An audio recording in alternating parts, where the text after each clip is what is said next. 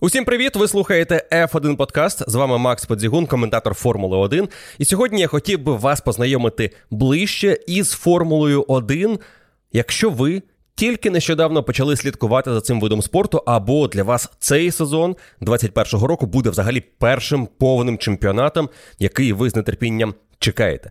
Якщо ви вже вболівальник із стажем, незалежно від того, який він, один рік, два, 10, 15, 40 років, є серед нас і такі фанати Формули 1. Для вас, е, я думаю, цей подкаст також може бути цікавим. Але головна функція для вас сьогодні, після того, як ви дізналися, що цей подкаст з'явився, це поділитися ним із тими, хто Формулу 1 намагається зрозуміти, хто тільки нещодавно почав дивитися гонки, і для кого під час трансляції, під час прослуховування подкастів або читаючи новини, залишається чимало запитань без відповідей. Хто не до кінця розуміє певну термінологію або якісь поняття, які звичні для нас, вболівальники Формули 1, які вже добре знаються на тому, що таке гонки гран-прі, як вони відбуваються, який формат, чому такі команди виступають, а не інші, чому у командах по два боліди, а не по десять. Ну і багато інших запитань, які можуть виникати у тих, хто вперше починає дивитися гонки Формули 1. Безумовно, дуже багато є термінів, про які сьогодні мені хотілося окремо поговорити. І я спробував цей подкаст розбити на певні головні категорії, про які я поговорю без особливої деталізації, тому що для цього є інші випуски подкастів. По-перше, ця деталізація вона присутня і в трансляціях, і у тих подкастах, які вже були записані. Але якщо ви новачок, вам потрібно ну, хоча б базово ознайомитися із е, усім е- спектром важливих нюансів Формули 1 про які я сподіваюся, ми сьогодні разом і поговоримо. Тож, спасибі усім, хто залишав запитання, які я використав як основу для цього випуску. Ну і якщо ви знаєте тих. Кому Формула 1 може бути цікавою або стала цікавою нещодавно, поділіться цим подкастом, і я думаю, що ми з вами отримаємо нових хардкорних фанатів Формули 1, нашу фанатську родину. Я впевнений, що для більшості фанатів Формула 1 це той вид спорту, який ти одного разу, одного дня закохуєшся, і це назавжди. І я вірю у те, що Формула 1 цікавіша, коли за нею. Ви слідкуєте разом із іншими друзями, з іншими вболівальниками, коли вам є з ким поділитися емоціями від гонок, від якихось новин, чи просто поспілкуватися про історію цього спорту. Тож, якщо ви вважаєте, що так Формула 1 набагато краще, я вас запрошую до Patreon клубу. Ну а тепер давайте перейдемо до основної теми цього подкасту: Формула 1 для новачків. Розбираємося із основами цього спорту, головними термінами, поняттями і готуємося до старту нового чемпіонату. Поїхали!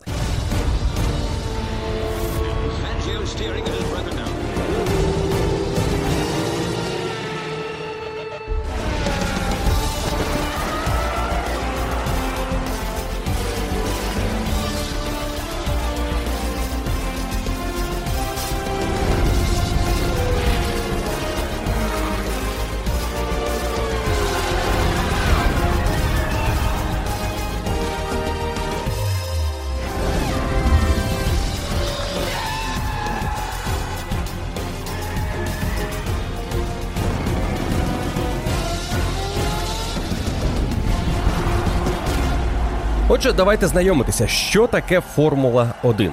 Звідки з'явилося поняття Формули 1? Фактично, формула це збірка правил. Правил, рекомендацій і обмежень, які існують для проведення конкретного виду автомобільних перегонів. Ці правила з'явилися ще до Другої світової війни, коли почав набирати обертів європейський автопром і європейські автомобільні перегони. Після Другої світової війни ці правила були затверджені у класифікацію різних формул. Тобто Формула 1 це перегони найвищого рівня, Формула 2 трішки нижче, і далі Формула 3. І Є ще купа інших різних формул. Їх називають молодші формули, Формула Рено, Формула Форд, Формула БМВ. Ну і все це воно почало з'являтися з роками. Але головне те, що Автомобільна федерація, Міжнародна автомобільна федерація, яка існує з 1904 року, визначила правилами, що класифікація формул починається із Формули 1, із найвищої категорії. І ці правила і взяли за основу чемпіонату, який було організовано у 1950 році. До 50-го року перегони у Європі в першу чергу формату гран-прі проводилися у 20-ті, 30-ті роки. Потім була Друга світова. Після неї організували європейський чемпіонат гонок гран-прі, на основі якого і було організовано Формула 1 у 50-му році. Гран-прі Великої Британії у Сільверстоуні. Це офіційно перша гонка в історії Формули 1. Її виграв італійський гонщик Джузеппе Фаріна на Альфа Ромео. Він став першим чемпіоном світу із Формули 1. І е, так розпочалася історія нашого улюбленого виду спорту.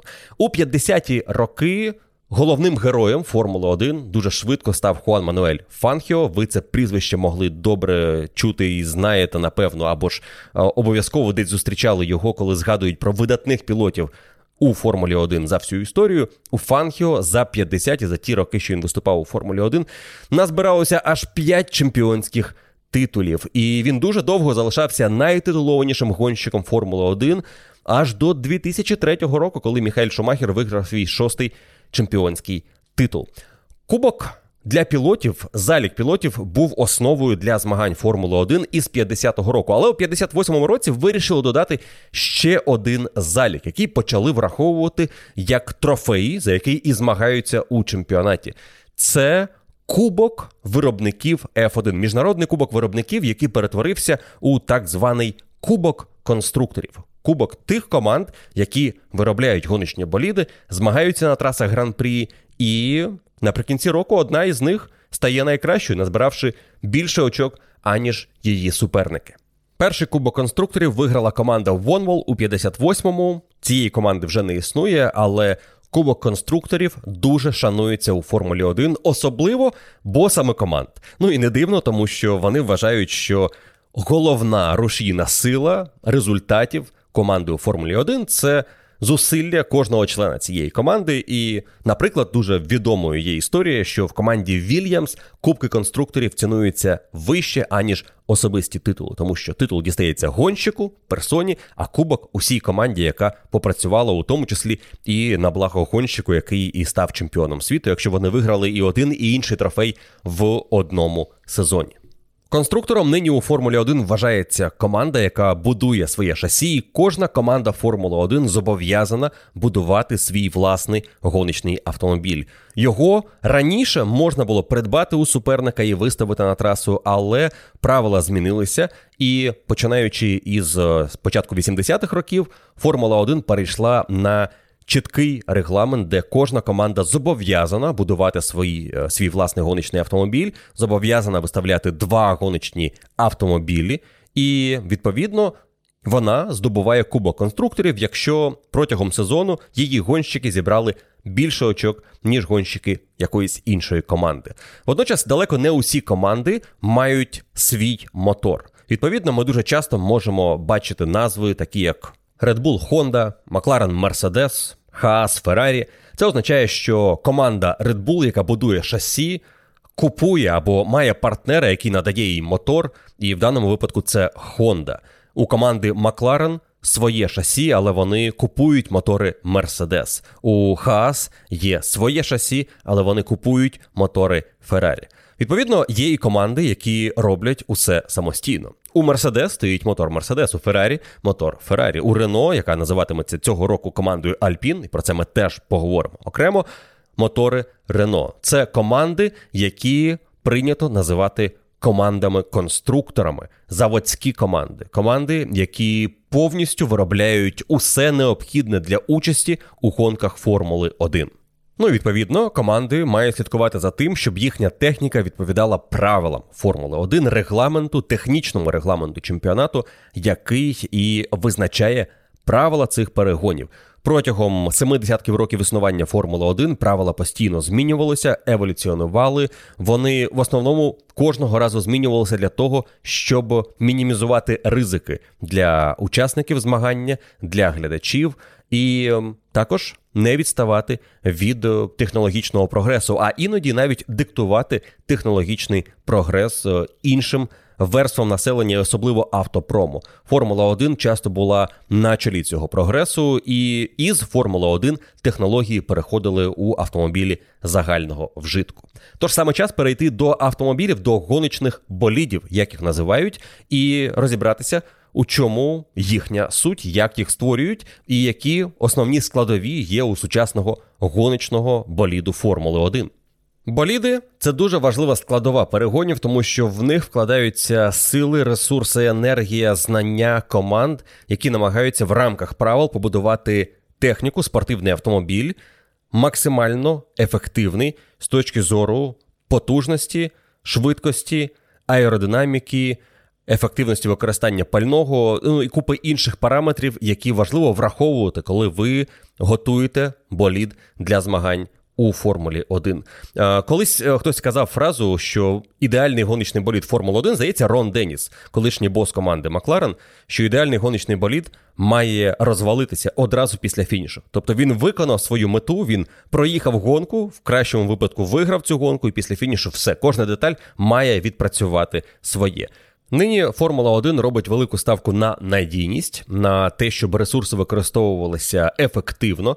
І гоночний болід е, став дуже надійним. За останні 10-15 років цей рівень підвищився настільки, що абсолютно не випадково багато гонок завершується із мінімальною кількістю сходів, і чимало гонок протягом сезону, коли взагалі ні в кого не виникає проблем із гоночним болідом. Хтось може зійти через свою помилку або через аварію, але техніка витримує усю дистанцію гран-прі, і це демонструє той рівень, на якому працюють команди, наскільки вони ефективно використовують свої ресурси для створення гоночної техніки.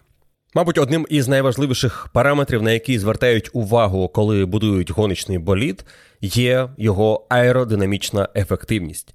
Тобто наскільки цей гоночний автомобіль може ефективно розрізати повітря, рухаючись прямою або в повороті, і відповідно наскільки добре він створює притискну силу, яка дозволяє витиснути максимум із потужності мотору і проїхати коло трасою максимально швидко. Чим краще у тебе аеродинаміка, тим більше ти можеш створити навантаження на гуму, тим краще ти можеш пройти поворот, тим швидше ти можеш його пройти.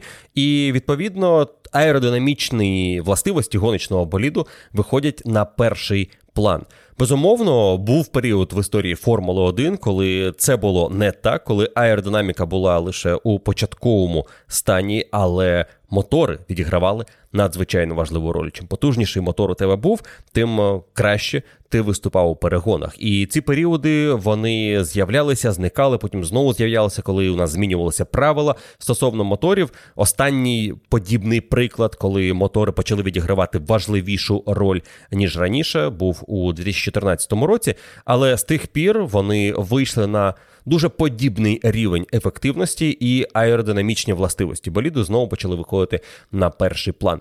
Тож. Е, форми гоночного боліду продиктовані аеродинамікою. Те, як він виглядає, продиктовано не тільки правилами, які зобов'язують болід мати, наприклад, подібну ширину, а не якусь іншу. І відповідно певні конструкції гоночного боліду, його складові, вони прописані у технічному регламенті.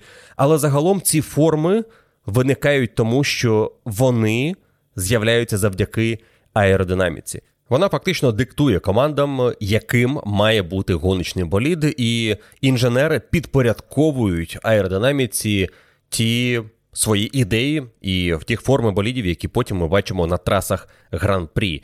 Іноді це може бути естетично красиво, іноді це виглядає не дуже. І в історії Формули 1 були як одні, так і інші приклади у великій кількості. Але головне. Що говорять про гоночні боліди у Формулі 1, якщо він швидкий, він красивий. І, мабуть, це головне правило, яким керуються команди, створюючи гоночну техніку. Є правила і є завдання зробити болід максимально швидким. А вже як він буде виглядати, це зовсім інша історія. Декілька конкретних понять, які часто звучать під час трансляції стосовно гоночних болідів, потрібно зараз підкреслити і визначити їх. Наприклад, шасі. Це ключовий елемент гоночного боліду, його скелет, каркас, до чого кріпиться мотор, підвіска. І вже одним із елементів шасі є, наприклад, монокок. Це передня частина гоночного боліду, трубчатий. Елемент гоночного боліду, до якого кріпиться переднє антикрило, передня підвіска, і в якому знаходиться кокпіт. Це те місце, де сидить гонщик. Позаду монококу розташовується силова установка. Це мотор разом з іншими елементами, які з'явилися у Формулі 1 із останньої зміни регламенту, із переходу на турбомотори. І вже далі до мотору, до коробки передач кріпиться задня підвіска і кріпиться до захисної структури заднє антикрило. Ще один важливий елемент гоночного боліду, який відіграє ключову, напевно, роль для створення притискної сили сучасних болідів, це дифузор. Від англійського слова diffuse – розсіювати. Ми розуміємо, що його призначення це розсіювати повітря, яке він пропускає крізь себе. Це елемент гоночного боліду, який знаходиться знизу. І завдяки тому, як швидко проходить повітря у дифузорі створюється притискна сила. Чим швидше воно проходить, тим більше притискної сили дифузор генерує, тим краще гоночний болід може пройти поворот.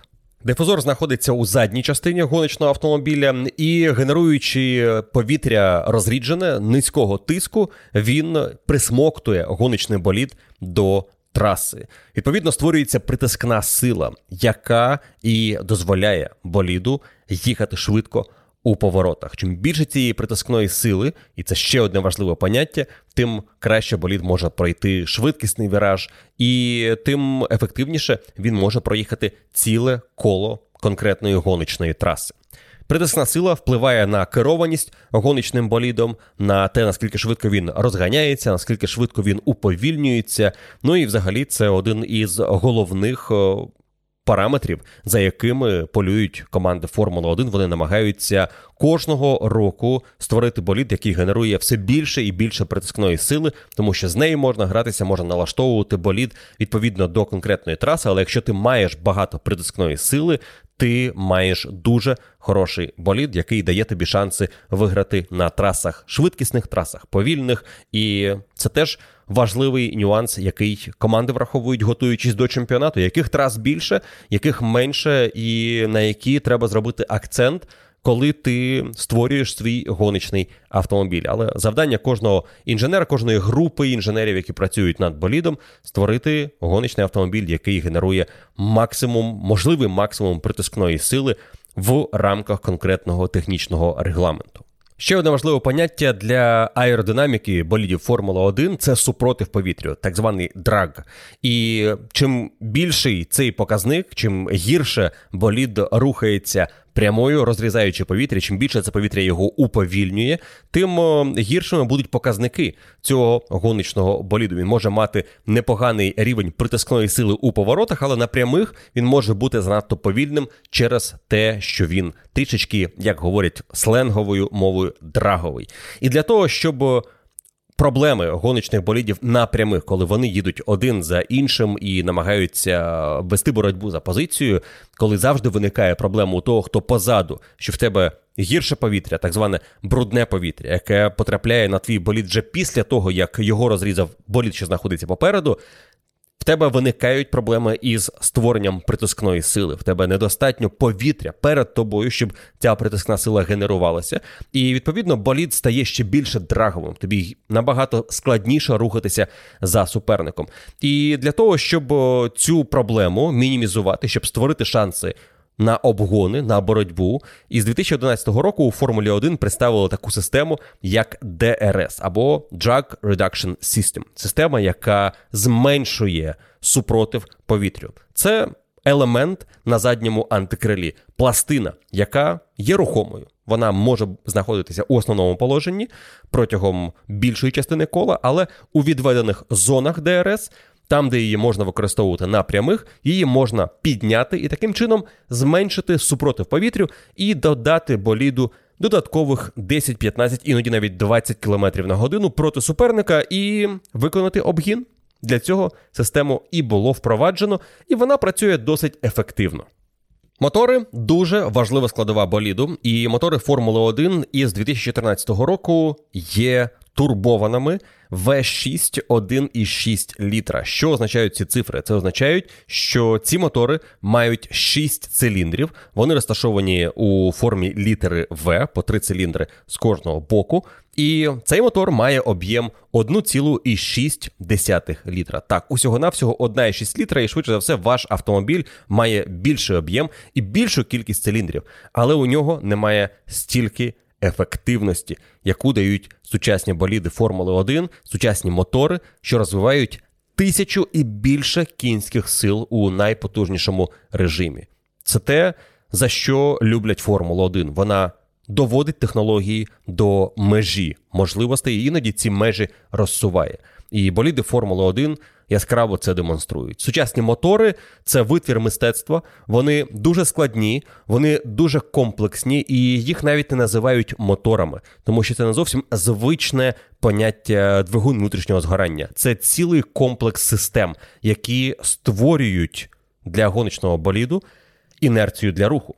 Це силові установки, і так їх прийнято називати. І з початку турбоери із 2014 року ці мотори мають, окрім двигуна внутрішнього згорання, ще такі системи, як ERS або Energy Recovery System – система рекуперації енергії, яка в свою чергу складається із мотора генератора, який відповідає за енергію накопичену на гальмуванні MGU-K – і енергію, накопичену із турбіни цього мотору MGU-H. Ця енергія запасається в акумуляторах і вивільнюється протягом 33 секунд на кожному колі, і додає це мотору близько 160 кінських сил. Завдяки цій системі Формула 1 фактично використовує гібридні силові установки, які мають енергію від спаленого пального і від е, електричного елементу, який накопичує цю енергію на гальмуванні та на розгонах завдяки теплу, що генерує турбонагнітач сучасних силових установок.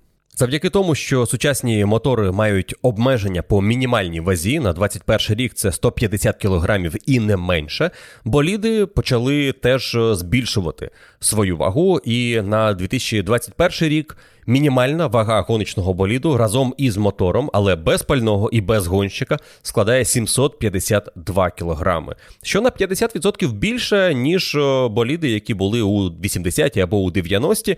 Але завдяки підвищенню цієї ваги, збільшенню стандартів безпеки, сучасні гоночні боліди безумовно набагато ефективніші у тому, як вони поглинають енергію під час аварій.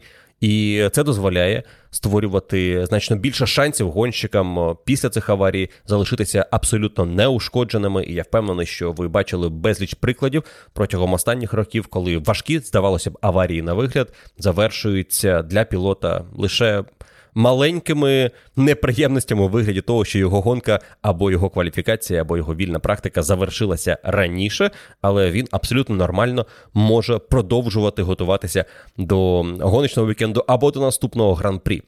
Якщо продовжувати про мотори і відзначати їхню потужність, треба сказати, що завдяки цим моторам було також встановлено і новий рекорд максимальної швидкості під час гран-прі Формула 1 на гран-прі Мексики 2016 року Валтері Ботас, гонщик тоді ще команди Вільямс, показав максимальну швидкість 372,5 км на годину.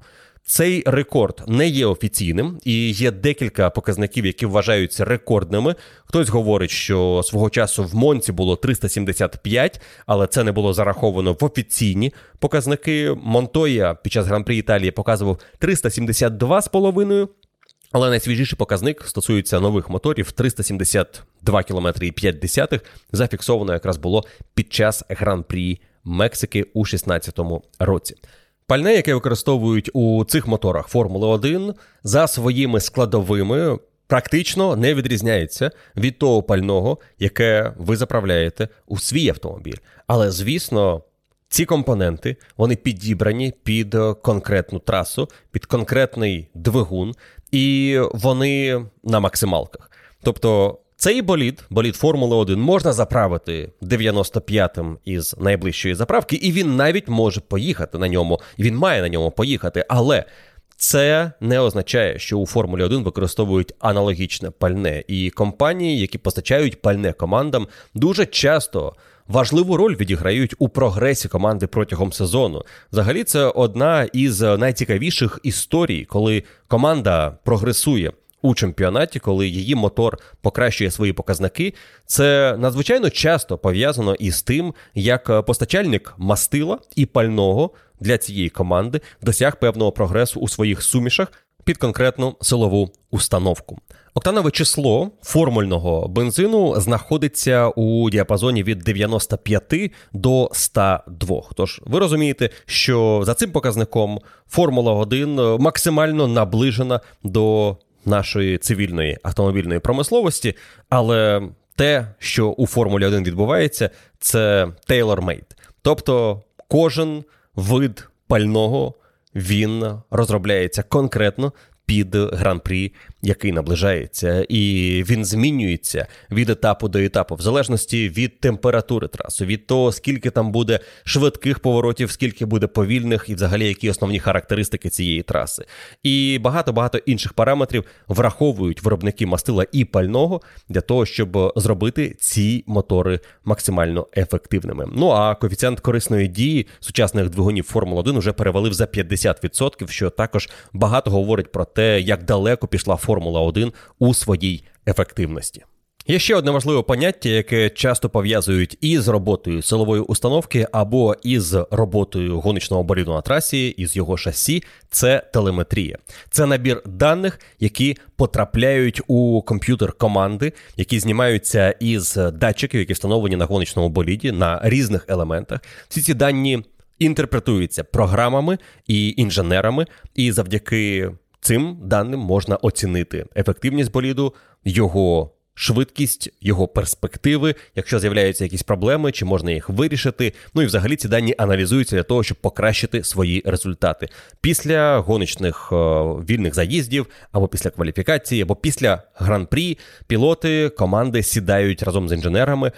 Дивляться на телеметрію, оцінюють її і аналізують, що можна наступного разу зробити краще для того, щоб виступити якісніше, показати кращий результат. Тож телеметрія це дуже важливий показник для сучасної формули 1. Можливо, без неї було б цікавіше, можливо, менше даних дозволяли б нам більше покладатися на інтуїцію гонщика і на те, хто краще відчуває в лапках гоночний болід. Але Нинішні боліди разом із дуже складними силовими установками неможливі без телеметрії, і дуже часто мотори контролюються електронікою, і гонщик просто не може його загнати, не може змусити мотор відмовити, тому що команда наперед бачить, як його використовують, і завдяки електроніці може обмежувати дії гонщика і його вплив на мотор. Однією із дуже цікавих і дуже важливих складових Формули 1 останнім часом є гума. Гума, взагалі, це єдиний елемент, який контактує із трасою. Відповідно, завдяки гумі і роботі з нею ти можеш передати швидкість боліду і виграти гонку або просто проїхати на максимумі своїх можливостей. Якщо ти не вмієш працювати з гумою, ти не можеш розкрити потенціал гоночного боліду. І з 2011 року у Формулі 1 монопольним постачальником гуми є компанія Pirelli, яка надає командам свою продукцію різних різних типів. Тобто гума має різні характеристики. Вона може бути м'якою трішки твердішою, середньою, ще твердішою і найтвердішою. Є п'ять різних типів, які використовуються протягом вікенду Формули 1. І на кожен із них Pirelli заявляє три типи. Вони іменуються в компанії від C1 до C5, де C1 найтвердіший, C5 найм'якший. Але для простоти сприйняття вболівальниками ця гума називається Soft Medium Hard.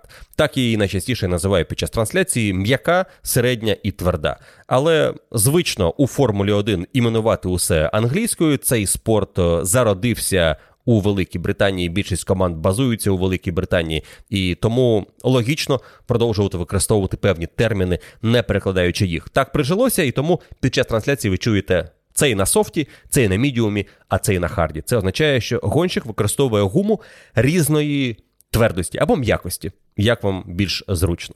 Гума у Формулі 1 в середньому витримує від 60 до 120 кілометрів, але бувають дуже різні випадки, і можна, в залежності від умов на трасі, від траси, від того, як конкретний болід працює із гумою, побачити показники набагато більші і набагато менші. Тож е, середній показник візьмемо десь 80-100 кілометрів на один комплект гуми. Це навіть у хорошому варіанті для нас, вболівальників, тому що це гарантує, що протягом гонки ми побачимо мінімум два підстопа, тобто заїзд в бокси на заміну комплекта гуми. І до боксів ми теж ще перейдемо. Гума у Формулі 1 це дуже важливий фактор стратегії, адже під час гонки команда зобов'язана використати два різних комплекти гуми. Мінімум два різних комплекти гуми. У наявності у них є три: м'який, середній і твердий. Але за гонку вони зобов'язані проїхати хоча б якийсь відріз, хоча б одне коло, але на двох різних комплектах. На софті і на мідіумі, або на мідіумі і на харді, або на софті і на харді, або на усіх трьох, якщо цьому буде потреба. В будь-якому разі, два різні комплекти зобов'язують команди зробити хоча б один підстоп, що і записано у правилах. Формула 1 це обов'язкова зупинка на заміну покришок. Петро Фомін у своєму запитанні для новачків Формули 1 дуже грамотно підкреслив важливість гуми, поставивши запитання таким чином.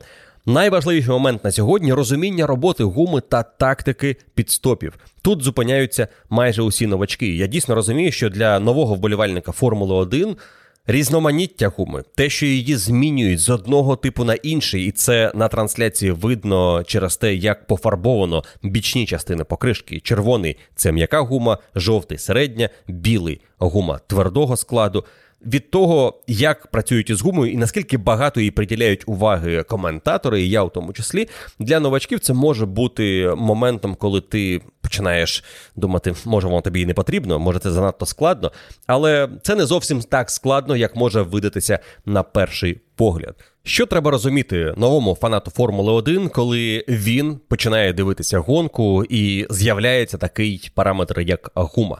Те, що у кожної команди є три різні типи гуми на гонку. Кількість цих комплектів різна, і вона анонсується перед кожним гран-прі. Це може бути один комплект твердої гуми hard, один комплект середньої гуми мідіум і декілька комплектів м'якої гуми софт. Від наявності цих комплектів залежить те, яку стратегію може розіграти команда під час гран-прі, тобто скільки зупинок в боксах вона буде робити, і наскільки швидко вона може проїхати дистанцію гонки. Протягом гоночного вікенду команди зазвичай багато уваги приділяють роботі із різними типами гуми, визначаючи, який для них є оптимальним, на якому вони можуть показати найкраще коло в кваліфікації, а на якому вони можуть проїхати максимально довгий і при цьому швидкий гоночний відрізок під час гран-прі. Одна заміна обов'язковою є в кожній гонці. Тож, е, якщо ви бачите, що під час гонки якийсь пілот стартував на гумі софт, а потім перейшов знову на софт, ви точно знаєте, що він ще раз буде зупинятися, тому що він зобов'язаний в гонці використати хоча б один інший тип гуми, відмінний від того, на якому він стартував. Тож у нього буде ще один підстоп, а можливо навіть і не один. Це вже буде залежати від якихось інших показників, але мінімум ще один точно гарантований.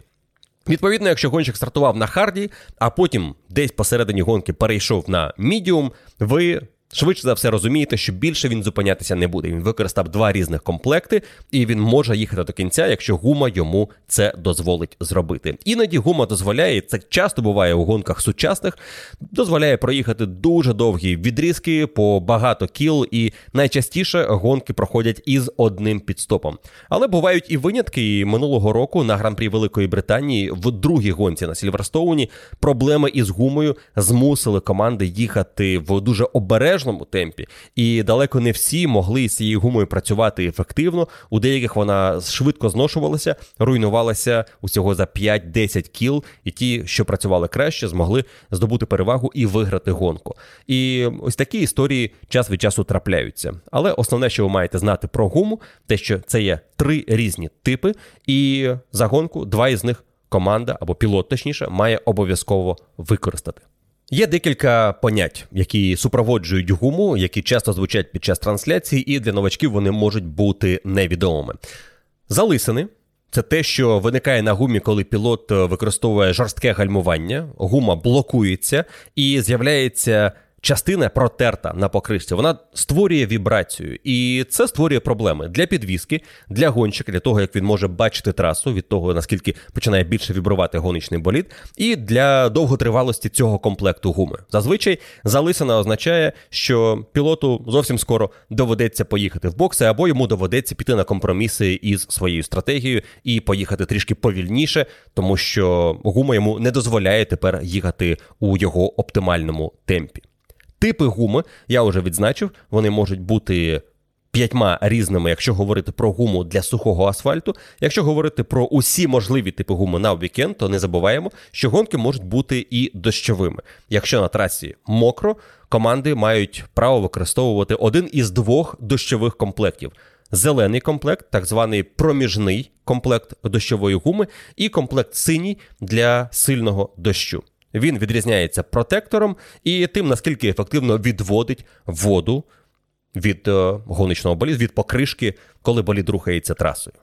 Темпи зношення гуми ще один важливий показник, який треба враховувати, який ми часто згадуємо під час трансляції, це те, наскільки швидко гума зношується, наскільки її е, прошарок гуми стає меншим протягом певної дистанції гонки. Тобто, якщо гума швидко зношується, вона може дійти до стану, коли вона вже не дає щеплення, коли на ній не залишилося цієї гуми, яка чіпляється за асфальт, через 15 або навіть 10 кіл. Якщо темпи зношення невисокі, можна на одному комплекті проїхати майже всю гонку. Але через те, що обов'язково має бути одна зупинка на заміну покришок, то ця зупинка відбувається десь там після екватору дистанції, або іноді, виходячи із тактичних міркувань, трішки раніше. В будь-якому разі тут гума тоді не відіграє дуже важливої ролі у підсумковому результаті. Коли гума зношується сильно, це створює чимало непередбачуваних сценаріїв, і на початку. Ери Піреллі у Формулі 1, коли ця компанія тільки прийшла у формулу в 2011 році, вони робили гуму, яка зношувалася дуже швидко. Настільки швидко, що в деяких гонках планово команди робили по 3-4 підстопи, іноді навіть 5. Але командам-гонщикам така історія не дуже подобалася, і вони почали критикувати Піреллі за їхній продукт. І з часом компанія вийшла на ті показники, які ми маємо зараз: один-два підстопи, середній показник за гонку Формули 1. Є два поняття, які часто супроводжують гуму у сучасній Формулі 1, і вони можуть часто звучати під час трансляції, в залежності від того, в яких умовах проходить гонка.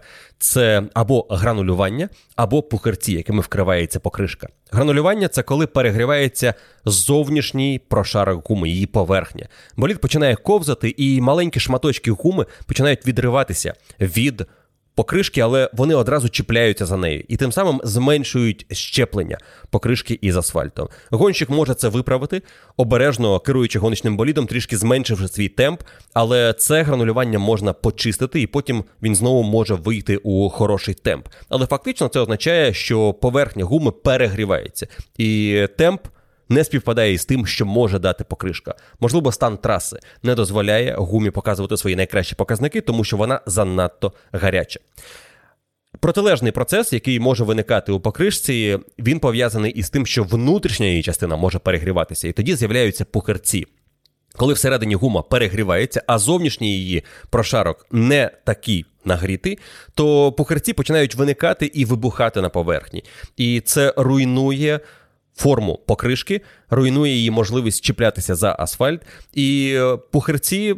Набагато небезпечніша проблема для гуми у Формулі 1. Якщо гранулювання можна виправити просто роботою гонщика, то якщо виникають пухирці, це означає, що фундаментально болід занадто багато передає навантаження на покришку. Вона дуже сильно перегрівається, і потрібно зменшувати темп, щоб просто дати гумі охолоти. Це впливає на результат. І прикладом такого процесу став минулорічний гран-прі в Сільверстоуні, коли у Мерседес виникли великі проблеми із пухарцями, і це дозволило команді Red Bull і Максу Ферстапену здобути досить переконливу перемогу, чого не було протягом інших гран-прі чемпіонату.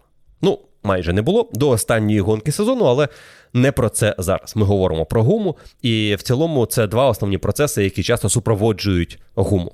Ну і відповідно таке поняття, як щеплення, означає наскільки добре гума чіпляється за асфальт. Якщо щеплення недостатньо, говорить гонщик по радіокоманді, значить його покришка недостатньо ефективно взаємодіє із асфальтом. Асфальт може бути холодним, траса може бути занадто гарячою, гума може бути холодною, гарячою. Є багато факторів, які впливають на це. Але кожна команда, кожен гонщик намагаються налаштувати гоночний болід так, відповідно до умов на трасі, відповідно до можливостей боліду, щоб отримати максимум щеплення, скільки може видати цей конкретний гоночний болід. Говорячи про хуму, ми декілька разів згадували таке поняття як гоночні траси. Це, звісно, те, на чому змагаються і де відбуваються гран-прі. Гоночна траса може бути різної конфігурації, але є певні параметри, яким кожна гоночна траса Формула 1 має відповідати.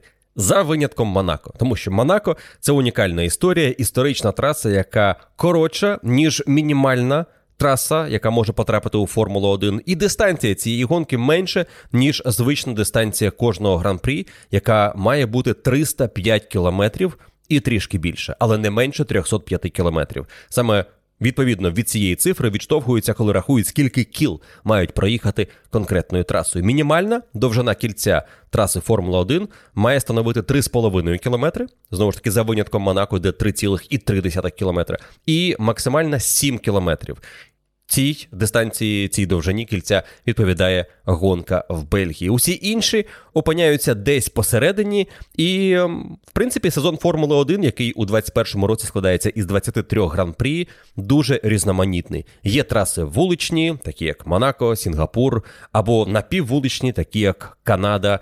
А є траси стаціонарні, такі як Монца або Сільверстоун, або, наприклад, гонка в Бахрейні, яка і буде відкривати сезон 2021 року. Коли говорять про траси Формули 1, завжди згадують поняття, які не завжди зрозумілі вболівальникам, що тільки починають дивитися перегони. Наприклад, апекс. Що таке апекс повороту? Це точка у повороті, коли гонщик уже увійшов у поворот і починає з нього виходити. Це вершина повороту, так його називають. І зазвичай гонщики міряють якість проходження кола, особливо в кваліфікації, тією кількістю апексів, які вони зловили. Тобто наскільки чітко вони пройшли гоночною траєкторією, наскільки вдало вони проїхали кожен із поворотів.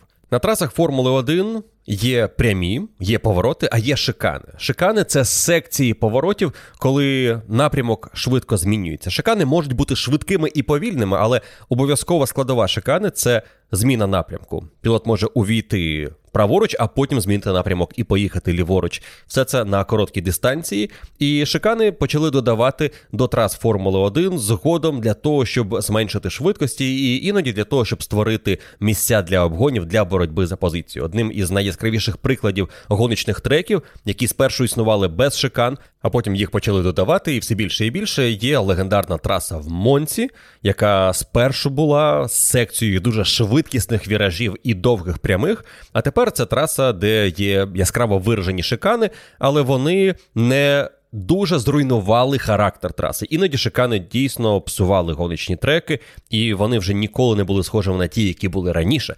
Але Монца із її шиканами це непоганий приклад того, як е, покращити трасу, її стандарти безпеки в першу чергу, створити місця для обгонів і е, залишити швидкісний характер гоночного треку. На гоночних трасах є зони виліту. Це ті ділянки, куди може вилетіти гоночний болід, якщо він не вписався у траєкторію, не залишився на трасі, але при цьому і має шанси залишитися цілим і повернутися на трасу. Ці ділянки можуть бути заасфальтованими, можуть бути вкритими травою, або ж можуть бути гравійними, як це було дуже популярно свого часу у Формулі 1. Зараз почали відмовлятися від гравійних зон виліту, але за останні декілька років з'явилося багато дискусій стосовно того, що їх варто повернути. Вони створюють особливий виклик для пілотів, тому що виліт в гравійну зону безпеки створює проблеми і серйозно карає за помилку. Виліт в заасфальтовану зону безпеки майже не карає гонщика за помилку, але при цьому це дозволяє гонщикам залишитися у боротьбі, і ми бачимо багато болідів на фініші. Це одна із головних причин, чому нині гоночні траси мають так багато заасфальтованих зон виліту. Пілот помилився, вилетів повернувся на трасу і продовжив гонку. Раніше ти помиляєшся, вилітаєш, застрягаєш у гравії, твоя гонка закінчилася. І на фініші можна було бачити 5-6 іноді навіть менше гоночних болідів. Нині ми бачимо 15, 17, а іноді всі 20. Ну і ще на трасах є таке поняття, як легендарні повороти. Про деякі повороти вболівальники із певним стажем, починаючи, мабуть, від одного-двох сезонів і більше, говорять, затамувавши подих спершу, тому що ці повороти вони легендарні не просто так. Вони у Формулі 1 давно вони мають певну складову виклику для пілота. Вони мають історію, і про ці повороти згадують як про одні з найкращих ділянок гоночних трас. І деякі траси характеризуються цими ділянками. Наприклад, гонка в Бельгії на трасі спа франкоршам в першу чергу відома своїм поворотом Оруш, який насправді є секцією поворотів Оруш Радійон, але говорять простіше, Оруш це поворот, де гонщики спершу спускаються донизу, а потім різко піднімаються вгору. Перепад висот серйозний, перевантаження більше 5,5-6 Ж на гонщика, які діють згори на його шию. Це дуже серйозний виклик. Раніше пройти цей поворот на максимальній швидкості було неможливо. На сучасних болідах Формула 1 гонщики роблять це легко, але перевантаження продовжують існувати. І відповідно фізично це непросто, технічно виконати це стало набагато простіше. Є легендарний поворот Курва Гранде в Монці, який був набагато складнішим, коли не було першої шикани, але він і досі вважається одним із найкращих поворотів у Формулі 1. На трасі в Сільверстоун є ціла секція легендарних поворотів, такий як Стоу, який проходять на максимальній швидкості, і швидкість там за 300, а потім секція Меготс Бекетс Чепель, яка є однією із найкращих секцій шикан, але дуже швидких, які перевіряють до максимуму гоночні боліди. І завдяки цим секціям можна побачити Наскільки досконала техніка у сучасної Формули 1, наскільки швидко боліди вміють змінювати напрямок і проїжджати ці секції, ну практично не скидаючи швидкості.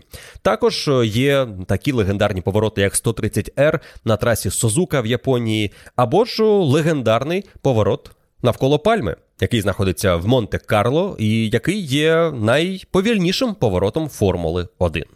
Гоночне кільце, одне коло. По трасі Формули 1 традиційно розбивають на сектори. Для зручності, щоб розуміти, з якою швидкістю той або інший гонщик пройшов кожен із секторів, і щоб можна було легше порівнювати швидкість пілотів в залежності від того, який сектор він проходить. Коли ми дивимося кваліфікацію, ми часто слідкуємо за тим, що на першому секторі показав гонщик, що показує його суперник, яка різниця між їхніми результатами за підсумками другого сектору, і що буде в підсумку за трьома секторами. Але траса насправді розбита на більшу кількість секторів, які можна побачити на офіційному live таймінгу. Система хронометражу, яка доступна вболівальникам Формули 1 і є на офіційному сайті f1.com. Ця система демонструє усі 20 з гаком міні-секторів, за якими можна слідкувати, як гонщик проходить коло, наскільки він покращує свій результат або їде повільніше ніж раніше. Це для вболівальників уже просунутих, але в цілому новачкам абсолютно не зайве слідкувати за такими речами і розуміти, в чому той або інший гонщик переважає свого суперника, наскільки той або інший болід може бути кращим на першому секторі або на другому, тому що сектори можуть відрізнятися своїми характеристиками. Скажімо, на першому секторі в Монці у нас одна пряма шикана, і потім ще одна пряма. На другому секторі декілька поворотів, а на третьому знову дві прямі і один легендарний поворот параболіка. Тож вони різні за характеристиками, і відповідно від того, як налаштовують гоночні боліди, хтось може бути швидшим на прямих, хтось швидшим у поворотах, але для хорошого кола треба зібрати усі три сектори і проїхати їх максимально успішно. У другій частині нашого огляду Формула 1 для новачків ми поговоримо про те, які команди виступають у чемпіонаті і які гонщики їх представляють. А також швидко оглянемо історію кожної команди і кожного пілота, які вийдуть на старт сезону 2021 року. Також поговоримо про те, який формат гоночного вікенду у Формулі 1, про практику, кваліфікацію гонку і чим ці сесії відрізняються. А ще оглянемо систему нарахування очок і як визначається чемпіон світу і власне кубка конструкторів. Поговоримо про підстопи, про стратегію і деякі поняття, які часто звучать під час трансляції. І безумовно ознайомимося із усіма основними термінами, які важливо знати вболівальникам, що вперше сідають дивитися гонку Формули 1, які тільки знайомляться із чемпіонатом, і для яких е, не зовсім зрозуміло, що означає синій прапор, а що жовтий, чому у Формулі 1 бувають періоди safety car у і що таке safety car. Ну і усі основні аспекти проведення гонки гран-прі, те заради чого ми і дивимося Формулу 1, тому що раз на два тижні в середньому. Вболівальники Формули 1 збираються в неділю перед екранами протягом сезону подивитися головну подію main event гран-прі Формули 1 півтори-дві години яскравої події, яку дивляться сотні мільйонів вболівальників по всьому світу. Ну і сотні мільйонів людей не можуть помилятися. Ця подія того варта. Тож я сподіваюся, ця частина подкасту змогла вам пояснити деякі важливі аспекти Формули 1, але в другій частині ми наблизимося до головних героїв. Майбутнього сезону і до того, як проходить гоночний вікенд. На цьому у мене все. Спасибі, що послухали цей випуск F1 подкаст Формула 1 для новачків. Друга частина за тиждень.